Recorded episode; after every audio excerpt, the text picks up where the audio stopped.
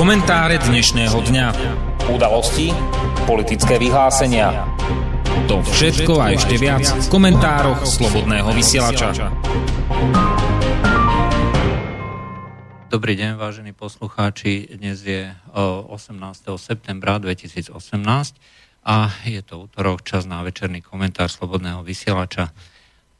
Dnes, tak ako každý večer, to bude s Jurajom Poláčkom Budeme sa musieť zrejme zaoberať útokom izraelského letectva na povedzme sírske základne alebo sírske ciele ku, a v rámci ktorého potom došlo k niečomu, čo Vladimír Putin, ruský prezident, označil ako výsledok reťaze rôznych náhodných udalostí, to znamená k tragédii zostrelenia pristávajúceho ruského prieskumného lietadla Il-20 pri tejto udalosti zahynulo všetkých 15 príslušníkov, ktorí boli na palube. Je to prieskumné lietadlo, to znamená, že je vybavené veľkým množstvom radarov. Je obsluhované tieto radary alebo zariadenia na prieskum a elektronickú rozviedku sú obsluhovaní špecialistami. Takže táto strata bude Rusko určite bolieť.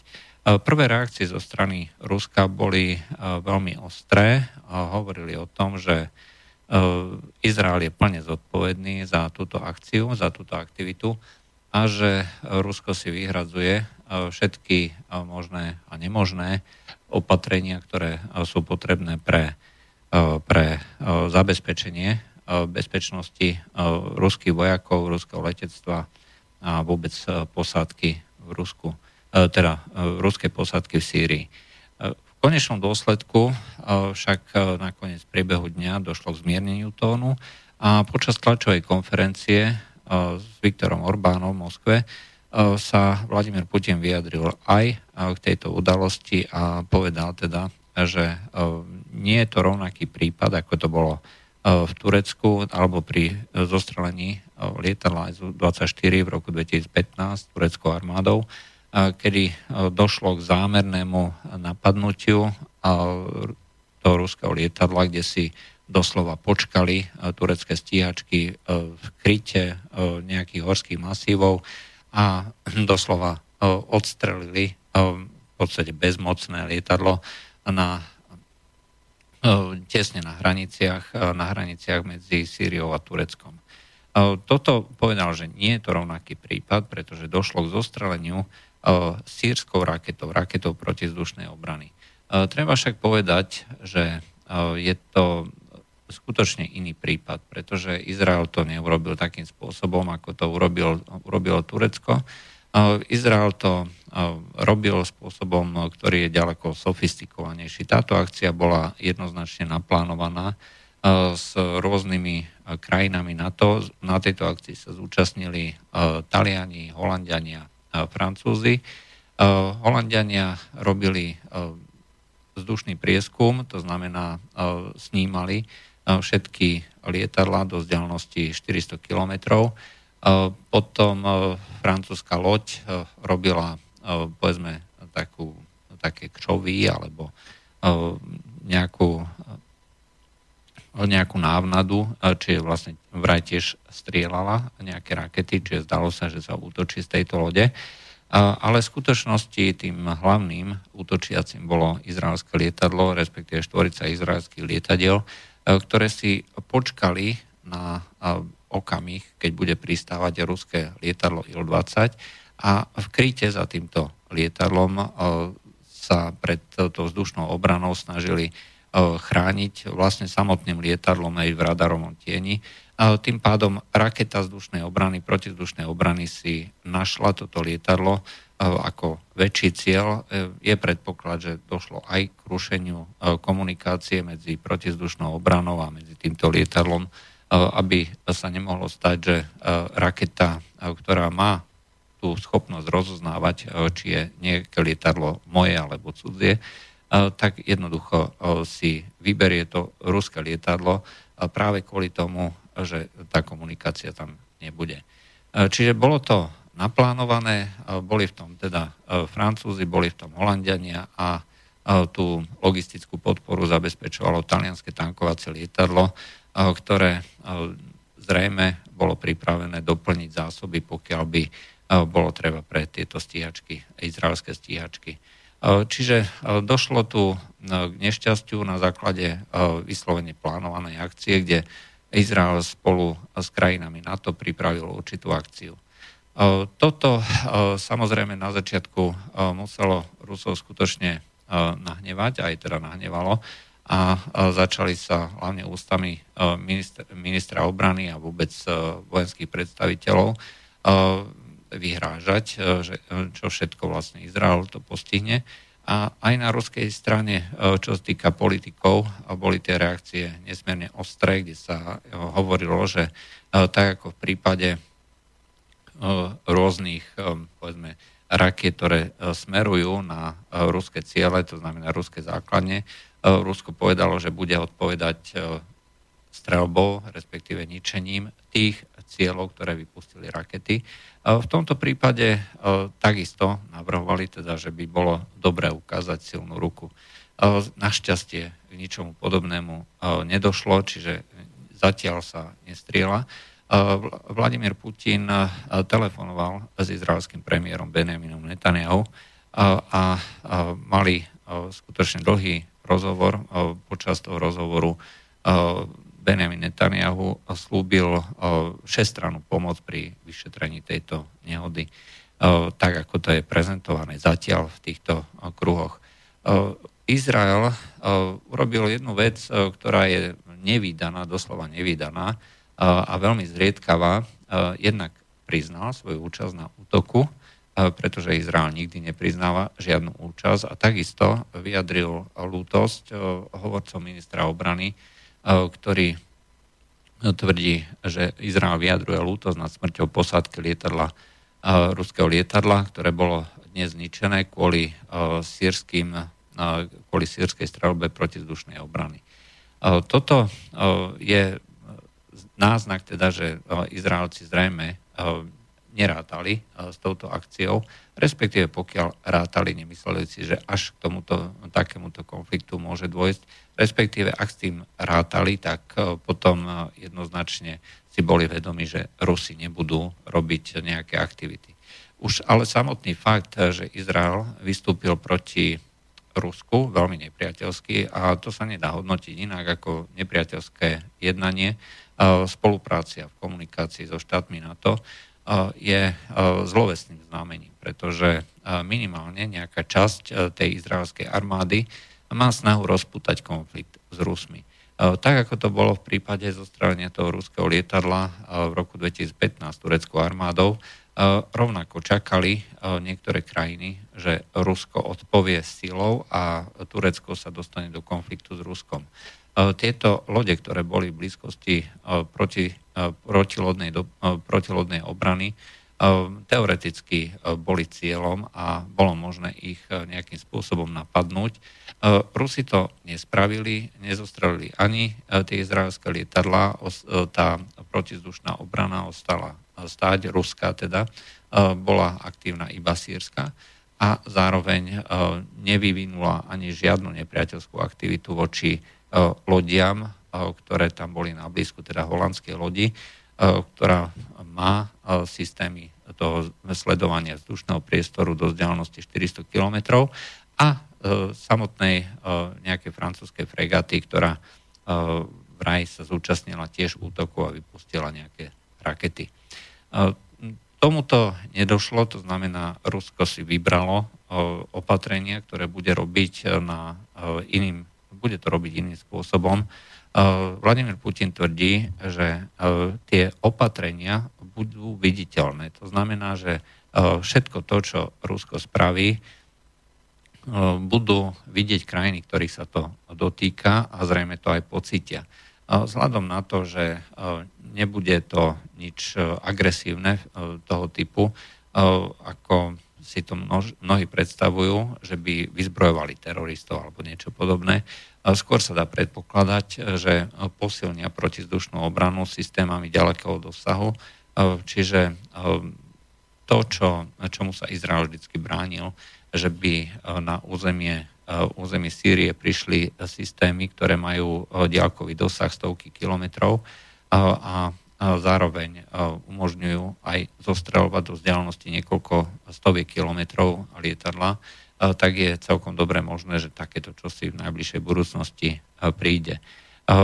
Izrael bude musieť dokázať, že to nepriateľské jednanie, ktoré vlastne bolo výsled, ktorého výsledkom bolo zo ruského lietadla, bol len náhodný incident. A ak to bolo naplánované v nejakých armádnych kruhoch, je možné, že tí generáli, ktorí sú za to zodpovední, tak nakoniec budú aj nejakým spôsobom postihnutí. To uvidíme v najbližšej dobe, pretože ten rozhovor ruského prezidenta a izraelského, prezidenta, a izraelského premiéra určite nebol vôbec príjemný a tí špecialisti, ktorí analyzovali tieto jednotlivé deje, už e, dnes hovoria, že e, všet, celá táto akcia bola zameraná nepriateľsky s využitím, s využitím ruského lietadla ako krytu a s tým, že tam bolo obrovské riziko. Izrael totiž nie je fakticky možné sa proti takejto akcii nejako brániť, pokiaľ máte vzťahy s nejakou krajinou, respektíve pokiaľ idete, dajme tomu, s civilným lietadlom, nemáte istotu, že pokiaľ to urobí vám, neurobi to nejakému civilnému lietadlu a pokiaľ dôjde k nejakej takejto akcii, čo je mimochodom vojnový zločin, tak môže dôjsť k obrovskej tragédii, kde zahynú teda nie vojaci, ktorí to majú náplní práce, ale kde zahynú civilisti, ktorých, a môže to byť eh, nehoda, ktorá bude stať život stovky, stovky ľudí, nevinných ľudí. Takže celá táto situácia má obrovský potenciál konfliktu. Na ten samotný konflikt nakoniec nedošlo a treba povedať chvála Bohu pretože pokiaľ by sa diali veci tak, ako boli naplánované, alebo ako mohli byť naplánované, tak by zrejme došlo, aspoň pokiaľ by mali tí veliteľia v Sýrii alebo na tom generálnom štábe v Rusku tzv. ľahký prst na spúšti, tak kľudne mohlo dôjsť k vojenskej odvete obrovských rozmerov, to znamená lode, ktoré sú momentálne v Červenom mori, v Perskom zálive, amerických vojnových síl, tak by mohli naštartovať lietadla, rakety a celú túto akciu a aktivitu spustiť, rovnako ako všetky akcie a aktivity, ktoré sú dneska pripravené alebo pripravované na európskej pôde a teda hlavne na východe Európy. Konec koncov tie transporty vojenskej techniky, tie sú dneska už prakticky pravidelne na pravidelnej báze a nikoho to už dneska ani neprekvapuje, že prechádza území Slovenska taký alebo onaký transport, rovnako ako nikoho nepre, neprekvapujú tie rôzne typy lietadiel, ktoré predlietajú nad našimi hlavami a vrtulníkmi a podobne. To znamená, zatiaľ k ničomu nedošlo, ale treba si jedno, jednoducho blahoželať že k takémuto čomu si e, že ten vývoj jednoducho neprešiel až do tejto fázy. Pretože e, ťažko povedať, e, kde by sa to mohlo zastaviť, ak by sa to vôbec zastavilo. Čiže zatiaľ je situácia taká, že sa to bude vyšetrovať. Rusi povedali, že to je iný prípad, ako to bolo s Tureckom, to znamená, nebude to mať za následok nejaké ostré sankcie voči Izraelu, bude to mať zrejme len nejaké nepriame, to znamená, možno sa posilní iránska obrana, dodajú sa nejaké rakety, či už balistické alebo rakety protizdušnej obrany, umožní sa dodávka niektorých technológií, hlavne teda do Sýrie, čo samozrejme Izrael bude mrzieť. Pokiaľ samozrejme Izrael urobí kroky, ktoré by obnovili tú dôveru s Rusmi, pretože mimochodom mali v priebehu eh, týchto rôznych akcií a aktivít za posledných rok a pol Izraelci urobili okolo 200 náletov na Sýriu. A, a o týchto akciách a aktivitách dávali Rusom vždycky dopredu vedieť, aby proste ruské lietadla neboli tam, kde budú, kde budú izraelské, respektíve ruskí vojaci neboli tam, kde Izrael mal naplánované nejaké akcie. Treba tiež povedať, že Rusko nie je v Sýrii ako okupačná nejaká veľmoc alebo krajina, ktorá by mala zmluvu o bezpodmienečnej obrane Sýrie, je v podstate len doplnkovou, doplnkovou silou pre samotnú sírskú armádu a spriateľené nejaké milície. To znamená, že pokiaľ si samotní sírčania nevybojujú tú svoju slobodu, neoslobodia krajinu od džihadistov, tak Rusi v tom nebudú za nich robiť túto robotu. A je to vlastne boj Sýrie a Izraela, kde Rusko sa do toho prakticky vôbec nemieša. To je aj otázka, je odpoveď na otázku mnohých ľudí, že prečo Rusko nezasiahne proti tým rôznym náletom. No jednoducho preto, lebo tam nie sú na tento účel a e, nemajú ani také množstvo techniky, ktoré by e, takéto čo si dokázalo zvládnuť. E, Rusko tam má zosilnený letecký nejaký pluk, ktorý, ktorý umožňuje vzdušnú podporu, vzdušnú podporu tejto sírskej armáde, ale to je asi tak všetko. Viacej proste nedokáže a tí ruskí policajti, ktorí sú na zemi, respektíve špecialisti, tak je ich skutočne nie sú to desiatky tisíc a nerobia tieto veci za Sierčanov samotných.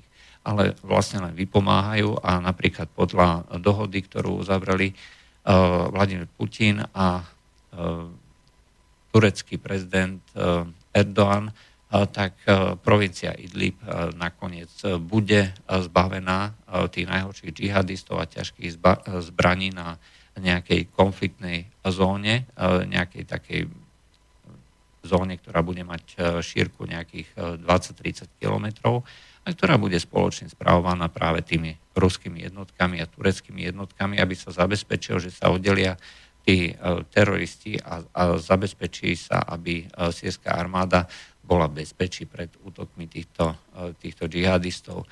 To aj umožní konečne byť bezpečí ľuďom z Alepa, ktoré, ktorí boli neustále ohrozovaní. Občas teda pristála aj nejaká bomba v tých jednotlivých uliciach mesta, ale našťastie to neprešlo do nejakého konfliktu, veľkého konfliktu. Jednoducho džihadisti chodia si zastrieľať či už na Alepo alebo nejaké iné, iné mesta, respektíve iné pozície, či už sírskej armády alebo nejakých civilistov v okolí. Toto všetko zrejme skončí a turecká armáda si bude musieť dať veľký pozor na to, aby vyčistila tento priestor. Tieto všetky veci sú v našich médiách opisované skutočne veľmi negatívne, ako keby Rusko ohrozovalo nejaký demokratický proces v Sýrii. Sme na Blízkom východe, žiadna demokracia reálne tu nemôže existovať. Bude tu vláda pevnej ruky, ktorá drží pevne opraty v tej krajine a keď sa spýtate mnohých Sierčanov, pokiaľ majú aspoň troška alebo kúsok objektivity, tak vám sami priznajú, že inak ako tou tvrdou rukou nejde zvládnuť celú tú krajinu, Proste je to spôsob vlády, ktorí sú ochotní a schopní akceptovať a ktorý je relatívne stabilný e, počas dlhého obdobia. E, pokiaľ by to bola e, krajina, ktorá by bola tzv. demokratická, nakoniec sa to tak či tak zvrhne do niečoho, čo nakoniec bude nejakou sektárskou vojnou alebo niečím podobným. Sýria je stále kmeňovým územím, kde sa miešajú nielen kmene, ale aj náboženstva a z tohto pohľadu to treba jednoducho brať a chápať. Čiže toto je niečo, čo síce nezabezpečuje plány tej sírskej vlády ovládnuť celú krajinu bezpodmienečne, ale umožňuje ľuďom v pokoji dýchať. V minulých dňoch bol v Damašku veľký veľtr, na ktorom sa zúčastnili aj krajiny z Európy. Neviem, či tam boli aj slovenské firmy, ale viem, že tam boli minimálne aj české firmy. Sýria má obrovský potenciál, pretože v tomto momente síce nemá peniaze, pretože sú voči nej ukladané sankcie, nemôže obchodovať, ale v princípe, pokiaľ sa tie sankcie prestanú ukladať zo strany hlavne európskych krajín, tak bude možné okamžite naštartovať veľmi čulý obchod. Sirčania sú známi ako výborní obchodníci, ale takisto aj ako ľudia znali remesiel alebo respektíve vedia robiť tie činnosti, ktoré sa v takýchto, v takýchto situáciách vyžadujú. To znamená vytvárať infraštruktúry, stavať mesta a podobne. Konec koncov na, v tých krajinách Perského, Perského zálivu asi tými najčastejšími robotníkmi boli práve Sýrčania. Je to veľmi vzdelaná krajina, veľmi aktívna a pokiaľ sa im dá priestor tú krajinu si znova vybudovať, tak je celkom pravdepodobné, že do nejakých e, pár rokov sa tie najhoršie rany jednoducho zacelia a bude e, schopná vlastne e, fungovať v normálnejšom režime, ako je to dnes. Hovoriť o tom, že Sýria je vojnovou zónou, vojnovou krajinou, je ťažkým znevažovaním alebo nepochopením celej tej situácie a tie výzvy o tom, že európske krajiny by sa mali postarať o tých tzv. 50 sírskych sírvod, ako sme sa mohli dočítať v susednom Česku. Eh, jednak eh, sú eh, doslova zvrátené, pretože sírske siroty už zo samotného titulu toho, že tam neexistuje spôsob sociálneho zabezpečenia, ako je u nás, a o tie rodiny sa vždy stará vlastne respektíve o, nejaké, o nejakých pozostalých, či je to vdova alebo deti, sa vždy stará širšia rodina. A neexistuje, keďže tam neexistuje ten sociálny systém, sú nútení títo ľudia si navzájom vypomáhať, aj si vypomáhajú. Preto v Sýrii prakticky neexistujú žiadne siroty. Vždy, pokiaľ niekto osírie, tak sa o neho postará nejaký strýko alebo teta alebo proste nejaká širšia rodina. Takto to funguje. Pokiaľ niekto tvrdí, že je sírčan a že je teda sírota, väčšinou to bude len niekto, kto sa za sírčana vydáva, alebo nie je sírota, ale jednoducho nejaký mladí, ktorý sa vydal na cestu do Európy a namiesto toho, aby povedal, že má reálne 25 rokov, tak jednoducho povedal, že má 14. My sme povinni tomu veriť, pretože tieto je ľudským právom prehlásiť sa, tak ako povedala, povedali príslušníci strany SAS, že každý sa môže prehlásiť treba aj za psa, tak je zrejme ľudským právom sa prehlásiť, aj keď mám 25 rokov za 14 ročného a posadiť sa treba do školskej lavice ako 25 ročný. Eh, väčšinou sú to práve takíto adolescenti a ako sa odhalilo vo Švajčiarsku v tých migračných centrách, kde sa žiada o azyl a o nejaké švajčiarske občianstvo, tak okolo, a to je v Švajčiarsku, aj to znamená, že je to krajina, ktorá nie je typickým cieľom týchto azylantov, ale odhalilo sa, že okolo 40% týchto tzv. mladíkov, ktorí sa hlásia teda, že sú E, nesprevádzané osoby, e, neplnoleté nesprevádzané osoby, e, takto je to definované v OSN, tak jednoducho sú, nie, sú, nie sú maloletí alebo nie sú tí dospievajúci, majú viac ako 14 rokov a pokiaľ oznamujú teda, že majú tých 14, 7, 15 rokov, aby dosiahli výhody, aby dosiahli lepšie sociálne zabezpečenie, prípadne aby mali nižšie tresty, pokiaľ sa dopustia nejaké činnosti, čo je v celku bežné. Nemecké súdy napríklad e, nemajú vôbec žiadne právo zisťovať, e, či ten, e, ktorý migrant má skutočne tých 13-14 rokov, ako hlási, alebo podobný vek a e, napriek tomu, že sú to, e, sú to e, mladíci, ktorí zjavne majú viacej, niekedy dokonca cez 30 rokov, tak ich nechávajú súťažiť na detských olimpiádach, kde to samozrejme s prehľadom vyhrávajú. Toto je proste realita toho multikultúrneho sveta dnešnej Európy, ktorá sa jednoducho nechce brániť, nechce si priznať realitu, napriek tomu bude útočiť voči Rusku za každú cenu a bude sa snažiť hľadať e, akékoľvek e, zámienky na to, aby voči Rusku zautočil. Teraz táto akcia s Izraelom nevyšla. Ako treba povedať ešte raz, chvala Bohu.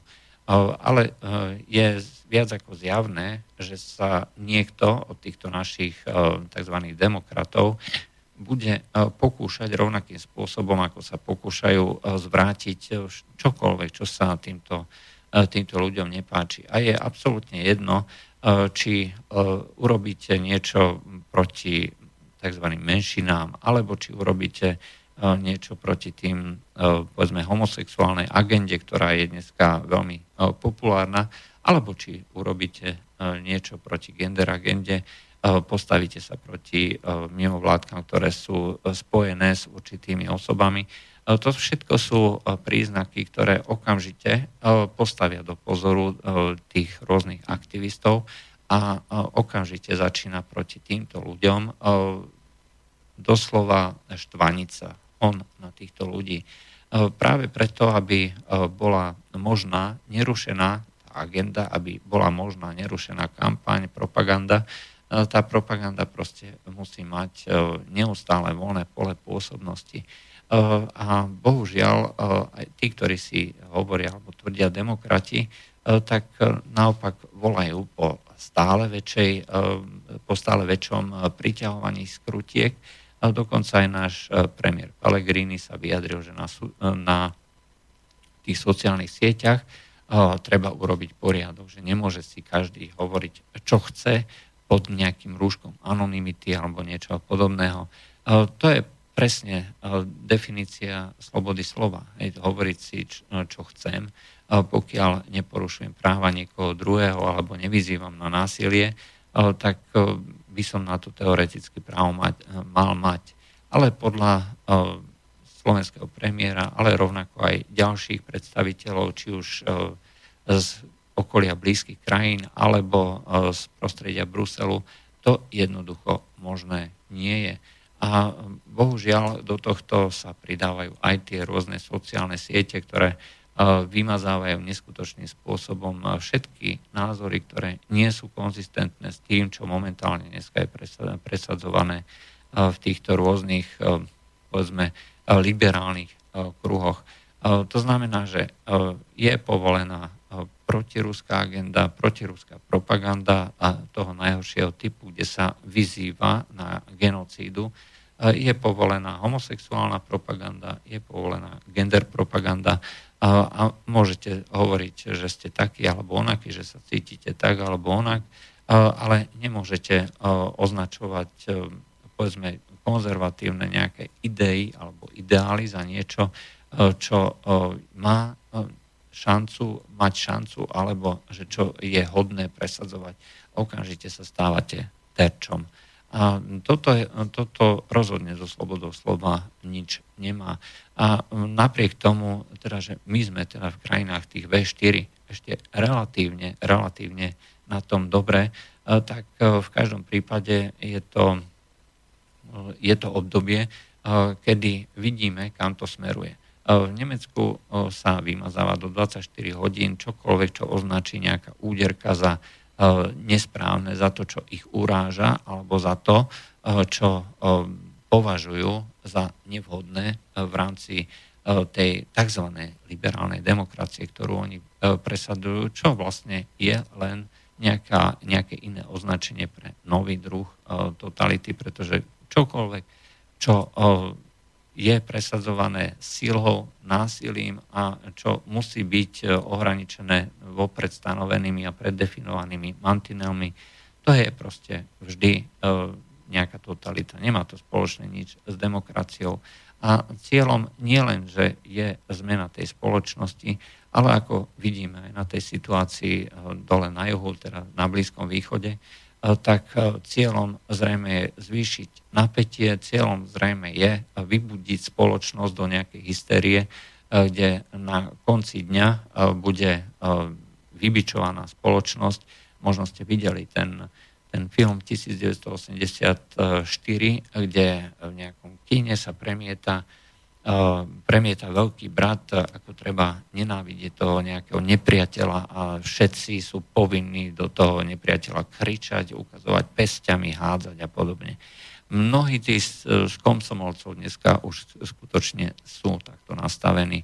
Nie sú to len mladí ľudia, sú to mnohokrát aj relatívne starí generácie, ktorá má 40-50 rokov, ale ktorí ostali zaviaznutí v tom roku 1968 a skutočne z celej duše nenávidie všetko, čo prichádza z východu, bez ohľadu na to, aká je realita a kto vlastne stojí za vyvolávaním toho napätia. A bohužiaľ mnohokrát ľudia, ktorí by mali mať rozum na takéto čosi, jednoducho naletia. Nemali by sme tieto veci brať na ľahkú váhu, pretože tak ako tá virtuálna nenávisť je prejavom aj skutočne tej fyzickej nenávisti, ktorá v konečnom dôsledku má len také tenké stavidlá medzi tým, čo sa môže, čo nemôže. Možno nie je dlho doba, kedy tie potláčanie tej slobod a potláčanie všetkého možného na, tej, na tých sociálnych sieťach a prezentovanie len toho jediného správneho názoru nakoniec sa e, nepretaví do niečoho iného. Uvidíme, ako to bude v tých budúcich e, eurovoľbách. Do tých eurovolieb sa tie konzervatívne strany snažia e, vytvoriť, povedzme, ten protitlak a snažia sa umožniť priestor pre názory, ktoré nie sú tie v súčasnosti populárne tými rôznymi mimovládnymi organizáciami tými ultralavicovými rôznymi skupinami. Ak sa to podarí, tak samozrejme to bude len veľmi dobré. No a ak sa to nepodarí, tak si zrejme zopakujeme to obdobie, ktoré, bolo, ktoré sme zažívali mnohí pred tými 40-50 rokmi. To bolo z dnešných komentárov Slobodného vysielača. Všetko učia s vami Juraj Poláček. Do počutia. Táto relácia vznikla za podpory dobrovoľných príspevkov našich poslucháčov. I ty sa k ním môžeš pridať. Viac informácií nájdeš na www.slobodnyvysielac.sk Ďakujeme.